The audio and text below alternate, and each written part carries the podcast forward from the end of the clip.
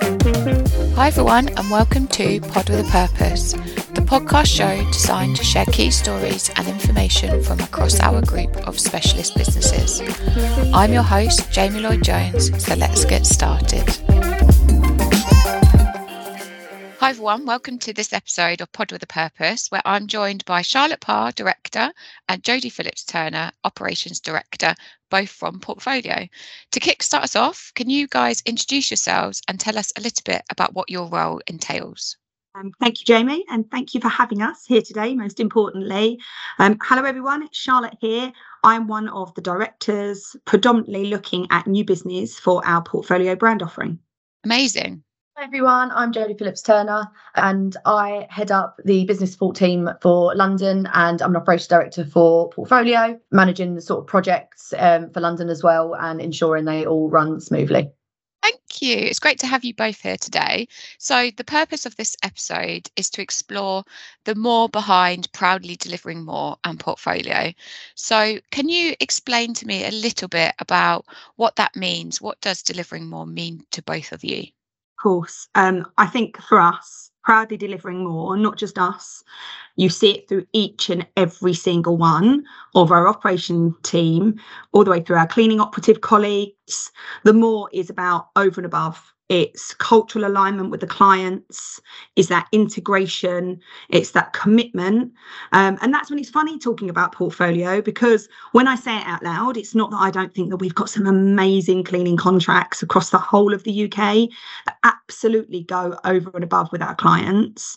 But the more is the time we invest into all of those added value elements with our clients be that tech communication, the investment into the wellness programs with our teams, and really kind of just on a daily basis going above and beyond. And we've got some fantastic examples of that out in our business. Yeah, I agree. And I also think that the sort of proud element of that as well is is encompassing everything we do in portfolio i think you know we, we are proud to, to deliver our service we're proud of our people we're proud of our entire service delivery um, so i think pushing that message across is it really empowers everything we do Mm, that's really interesting. And yeah, that helps, I think, put it into context a little bit more. My next question is How is it different to Churchill Cleaning? My portfolio is a high specification cleaning offering for Churchill Group. It's not for every client. When we receive bids, when we get to know clients, when we work on that um, building relationships and rapport with future prospects, we identify at that stage whether they are essentially a portfolio client. And it is clients that want that brand enhancing high spec cleaning offering. So, and that tends to be clients that will also invest more in the technology element that you put into those buildings, in the ratio of cleaning operatives to space and the management needed as well to see that through. And also investing more even into the everyday things like um, uniforms that work with the brands on site or that are specced by the cleaners, that we have a much more collaborative approach to uniform and obviously leading with that sustainability edge, but also with our training. So we use Polo and Tweed, which is a high end hospitality led training, um, the same teams that would uh, train butlers and concierge within a hotel environment. We give that level of training to our cleaning operatives as well. And also soft skills training. So it's about life enhancement as an employer of choice. It's about all those soft skills as well. So listening, conflict and resolution, um, how to have those difficult conversations, which we all know no one finds easy, but really just by our training platform enriching the lives of our teams but obviously all of that needs extra investment. And that's why it's so important to pick the correct customer I agree, and I think um, Charlotte and I were speaking earlier today, and I mean we speak about it quite often um, about obviously portfolio and then and what it does, and and we, we sort of agree that portfolio is, is usually it's, it's a feeling. You, you walk into a building, you, you can absolutely feel it. You can feel you know our, our people there. You can feel the management there.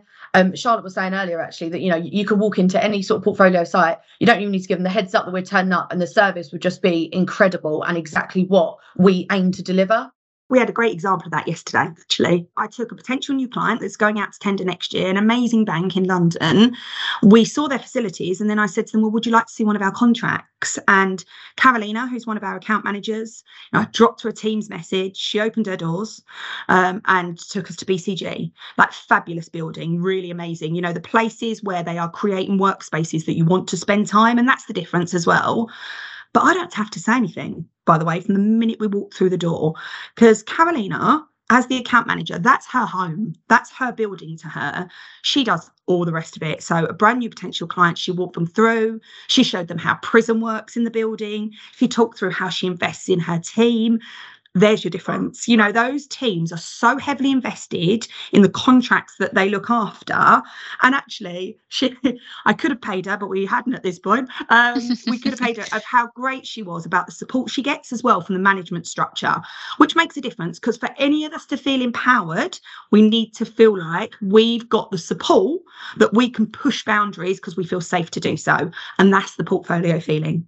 I just want to go back to what you said as well, Charlotte, about you know the uniform and getting our people to right at the start of a contract to get them to sort of help to um, either design the uniform or to go through different fabrics of what they feel more comfortable in. That really does give them that sort of that they empowers them to sort of be the best version of themselves and to know that they are hugely sort of part of us now. And sort of the training as well. I've witnessed it firsthand to see how much confidence that builds up in our people. Just the the, the customer service element, um, you know, just being able to say hello to people as they come past or direct them to where I don't know the nearest train station is. Having that sort of training and being able to to do that is it helps to build confidence in them and really does empower them. Mm, that sounds incredible.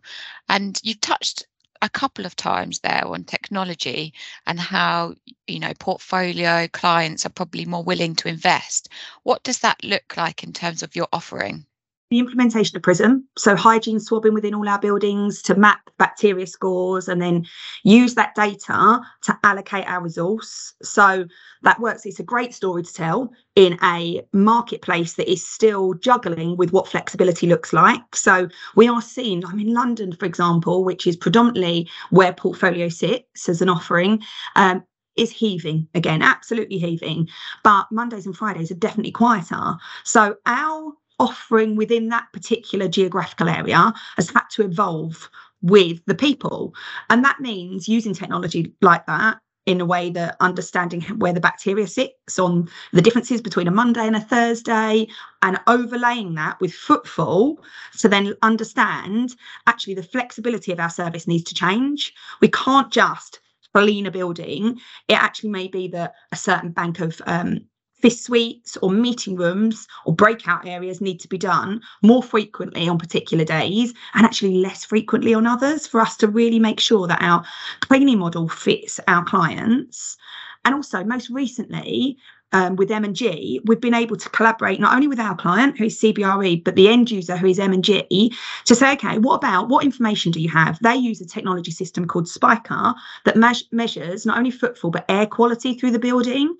We're now saying, well, actually, if we overlay the times we clean in these areas, what does that look like in terms of are we improving the cleanliness of that building together? If you get a spike of increased air quality in those environments where we are using different products, different processes, different timings. So, it, for me, it's that technology element that enhances what we do, but when we put these sort of systems in place, we lead always with what will our cleaning operatives think about these systems when they're using it. All of them need to enhance what they do. They need to be a tool for them to be better at their roles or feel like they're more valued within our business. Sticking with the kind of people element there, then we've touched on, you know, empowering colleagues and employees of portfolio how does the company culture sort of impact what they do? Company culture is everything. You cannot ask Carolina to, for example, to treat that building as her own home without the culture of making her feel cared for.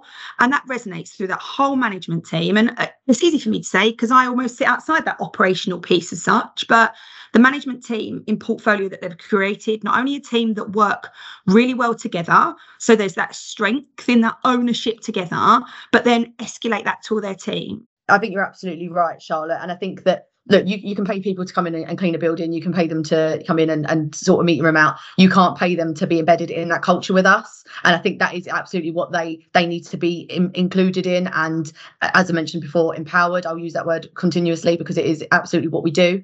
Um, so in, ensuring they are empowered to be in inside that culture and to be the best version of themselves. Um, there's so many sort of different training, upskilling. There are amazing people in our cleaning team, like absolutely amazing, who have completely different backgrounds and hearing their their stories. You know, I heard one story from a lady um, who transferred over. She in Spain, she used to be sort of a teacher. So now we've got her included in some of our training schedules because, you know, let's utilize her. She's obviously got that skill set. She's, she's absolutely brilliant and she can relate to our staff as well.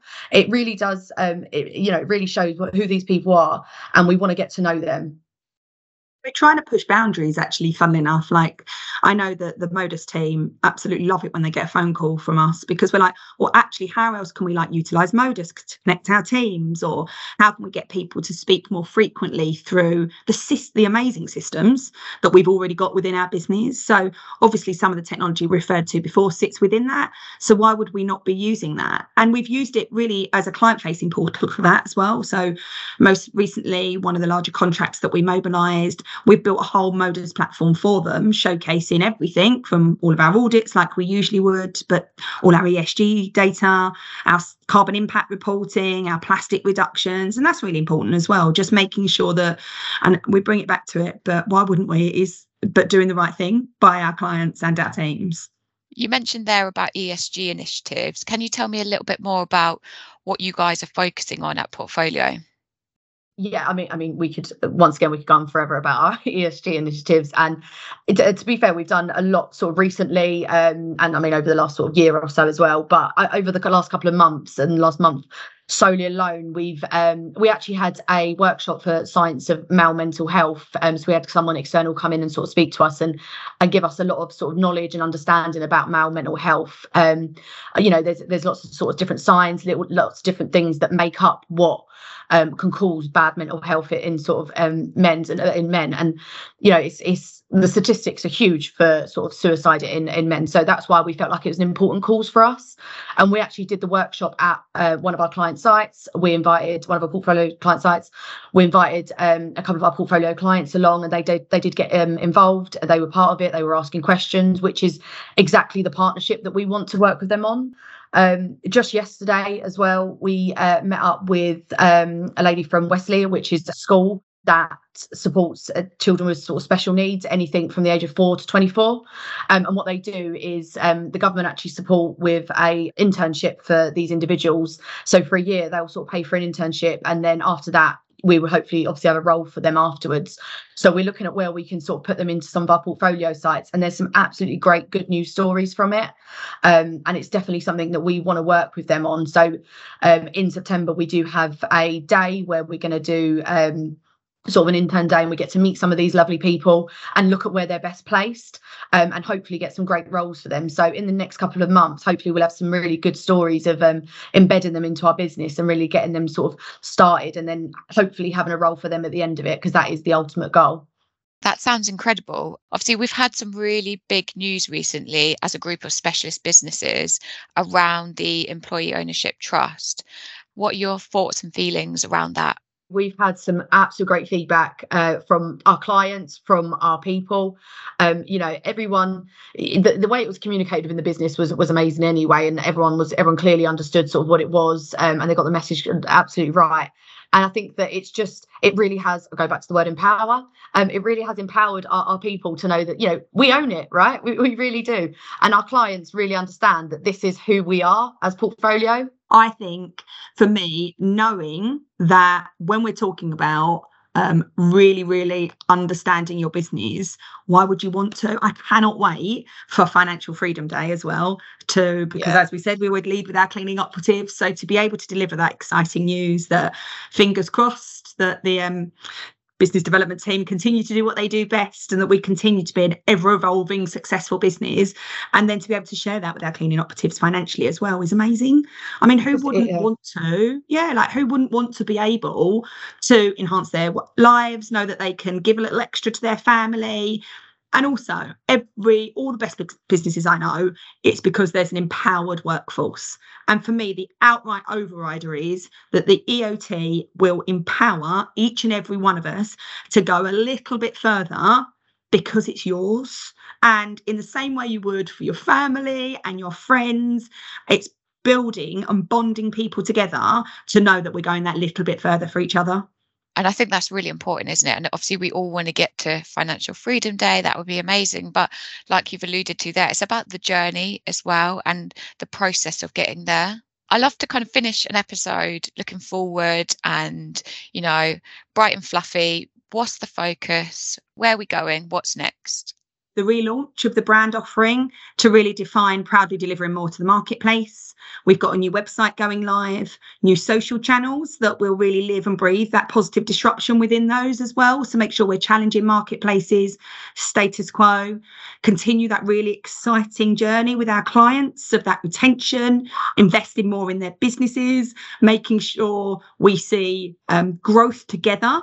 But for me, the most important thing is that social piece that we continue to care and look after our teams and make impacts on their lives that will stay with them long after any of us are even here.